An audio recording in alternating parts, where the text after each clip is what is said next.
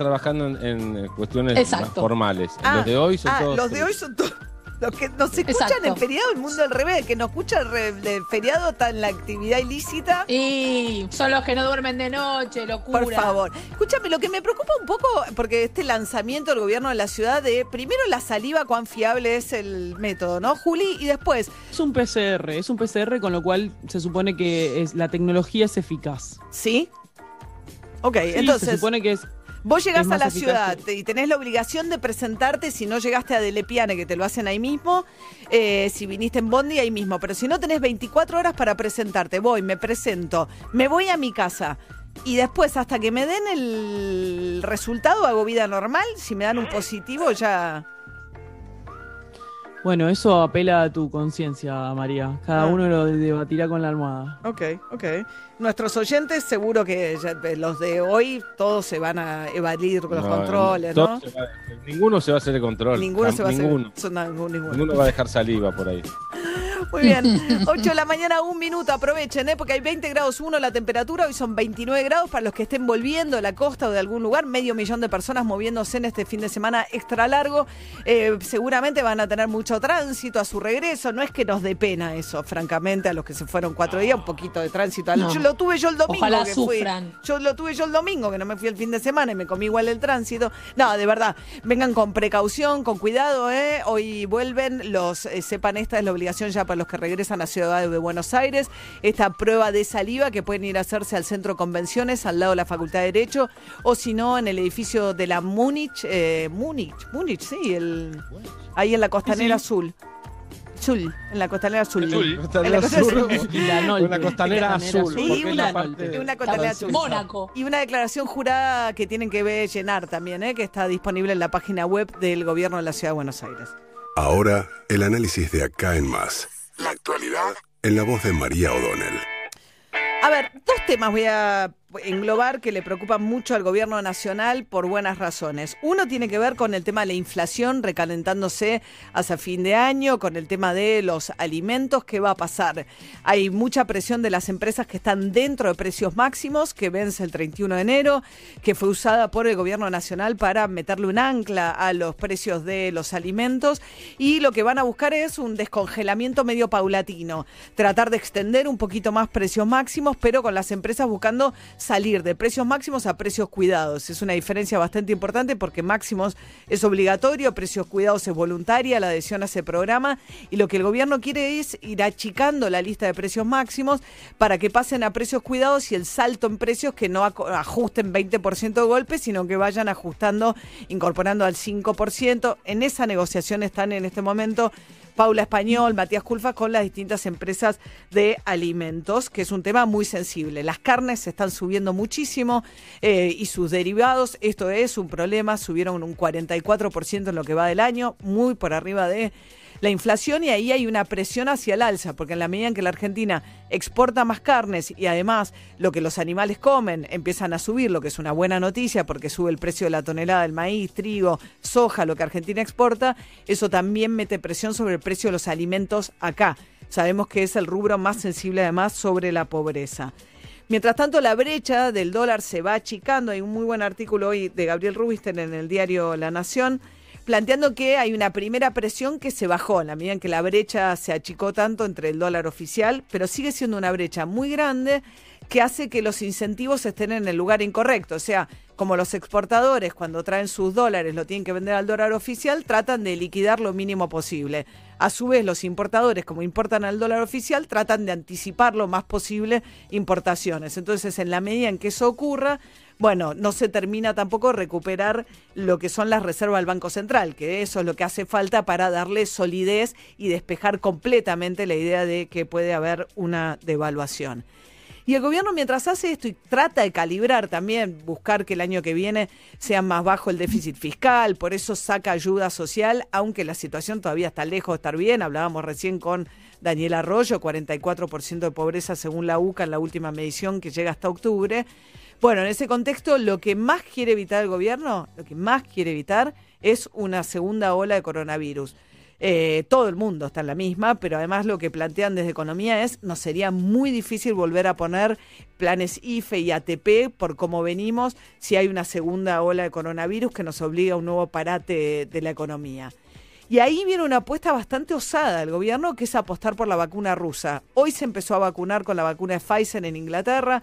Los rusos arrancaron en el sábado, pero si uno ve lo que está pasando en el mundo desarrollado, Europa, Estados Unidos y en el mundo, digamos, de Occidente, más allá de lo que está pasando en China, que apuesta a su poco desarrollo, y en Rusia, bueno, recién ahora arrancó la aprobación de la vacuna de Pfizer, se anticipó Inglaterra al resto de los países, recién a fin de mes vendría la aprobación de la Unión Europea para la vacuna de Pfizer, Estados Unidos con el enorme apuro que tiene, eh, que tenía Donald Trump, todavía no aprobó ninguna pero ya va en camino a aprobarse la de Pfizer, la de Moderna y la de AstraZeneca. ¿Qué pasa? Esas tres vacunas que fueron desarrolladas por laboratorios privados, en algunos casos en asociación con entidades públicas, como es el caso de AstraZeneca con Oxford, ya están comprometidas, gran parte de sus primeras partidas ya están comprometidas. ¿Por qué? Porque los países le dieron mucha plata a esos privados para financiarles el desarrollo de la investigación. Estados Unidos puso mucha plata, Alemania mucha plata, los países de la Unión Europea, Canadá ni hablar. Canadá ya tiene garantizada nueve dosis de vacunación por cada ciudadano eh, canadiense. Hay una inequidad enorme. Los países ricos precompraron las vacunas, las dosis, Hubo una discusión en la Organización Mundial de las, del, Comercio, donde países como la India dijeron, che, y si hacemos, levantamos el derecho de patentes por pandemia y nos dejan hacer como genéricos de estas vacunas, y estos países centrales dijeron, no, de ninguna manera, nosotros ya pagamos, financiamos y queremos tener acceso privilegiado y primero. Entonces, Argentina, como no tiene acceso privilegiado a ninguna de esas vacunas, salvo a la de AstraZeneca, pero que no alcanzaría para evitar una segunda ola ni para una vacunación masiva, apuesta por la vacuna rusa. La vacuna rusa no ha tenido la certificación ninguno de estos organismos, la puede tener todavía. Nos decía la doctora Marta Cohen hace un ratito que es prestigiosísima, que el desarrollo, digamos, científico, tecnológico es un desarrollo que a ella no le despierta ninguna desconfianza, más bien por el contrario, que gente prestigiosa, pero que todavía no cuenta con aprobación de los organismos regulatorios mundiales, salvo por la propia Rusia que está vacunando. Así que ante la imposibilidad de acceder a una cantidad grande de dosis de estas otras vacunas que ya están poniéndose en marcha, laboratorios privados, porque esas se las quedan los países ricos que ya precompraron, Argentina va por la vía de la vacuna rusa, que hace una decisión también estratégica, Putin en decirle, bueno, te doy esta cantidad de dosis para que también circulen por afuera de Rusia masivamente y haya otros países, digamos, que la den también. Veremos, es muy encima el plazo. Eh, Alberto Fernández había dicho que antes de fin de año iban a estar vacunando, pero todavía ni se firmó el acuerdo con Rusia, ni tampoco eh, la ANMAT le dio la aprobación a la vacuna Rusia. Así que así estamos, en la carrera contra el coronavirus, la vacunación y el dólar y los precios todos juntos.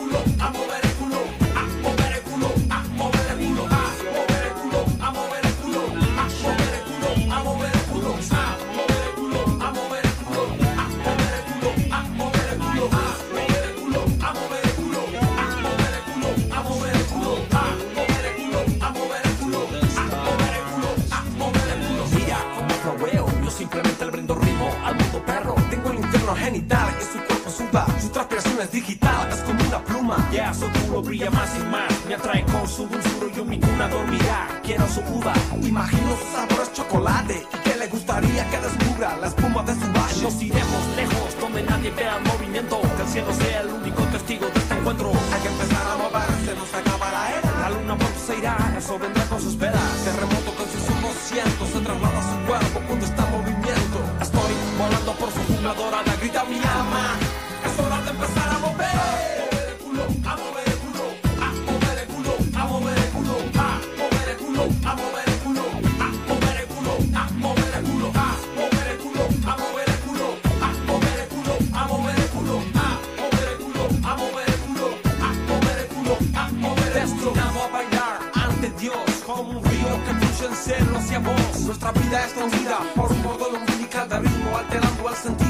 solo estar vivo. El hechizo corriendo por tus venas, sientes la esencia, la ciencia de tus piernas. Lámela hasta que grite y empieza a entender de qué se trata la vida. Su ser explota en busca de mi sexo, yo voy flotando a ella en mi mejor momento. Me muestro su volcán, su lava, su saliva, me abre su puerta de entrada, no de salida.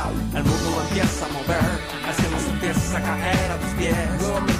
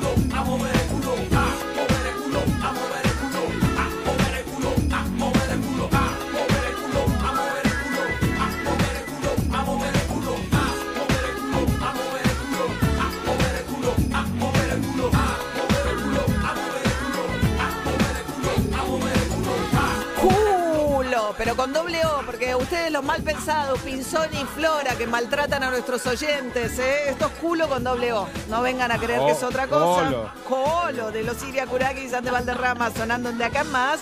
Programa que hacemos con la producción de Martín Fernández Madero y Nico Carral en audio, la puesta en el aire de Leo Pilo, Javi Bravo en edición, coordinación bajo Echeverría. Lila Vendersky es parte del medio millón de personas que se tomaron estos cuatro días. La odiamos por eso, pero no vamos a decir nada. No. A tirada panza arriba en la playa. Sí, una cosa Lo espantosa, ¿eh? Lo bien que hace, tal cual. Bueno, Emiliano Pinzón. Muy bien, eh, María, hay dos temas que vamos a tocar en este momento. Uno es que a las 5 de la tarde hay Champions League, la última fecha de la fase de grupos, pero lo más interesante es que juega el Barça con la Juventus. Los dos están clasificados eh, ya para la próxima fase. Están, podrían darse un resultado si la Juventus gana por más de dos goles que clasifique la Juventus primero y el Barça segundo. Eh, pero lo más interesante es que se vuelven a encontrar Messi y Cristiano Ronaldo que no se dio en el partido de ida en Turín porque eh, Cristiano Ronaldo tuvo COVID positivo, entonces no se pudo dar aquel partido. Pero se vuelven a encontrar, la última vez había sido el 6 de mayo del 2018, o sea, eh, más de dos años sin enfrentarse. En aquel momento Barça-Real Madrid empataron 2 a 2, ca- uno, eh, Messi y Cristiano hicieron un gol cada uno. Y hoy vuelven a encontrarse, así que va a ser lindo. Lindo. Eh, es un detalle. ¿A qué hora? Exactamente. A las 5 de la tarde, el partido se ve por E ESPN. Y es bien Eh, 5 de la tarde, creo que lo prendo, ¿eh?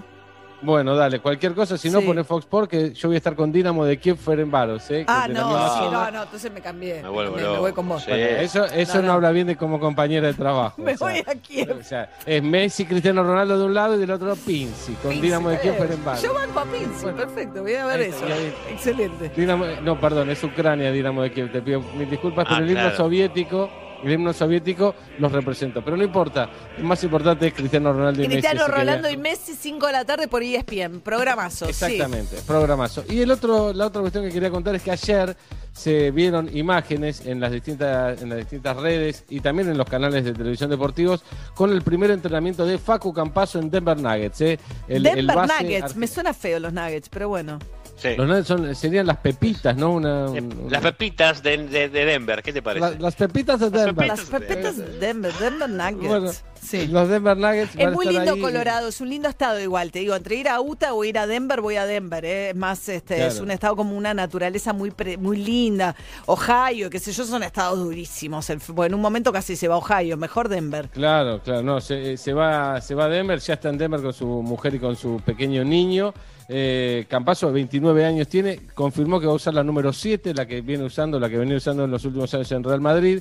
Eh, pero hay dos cosas interesantes. Una es que Mike Malone, su entrenador, eh, después del primer entrenamiento, habló con los fans eh, y dijo: Se van a enamorar de un chico como Facu.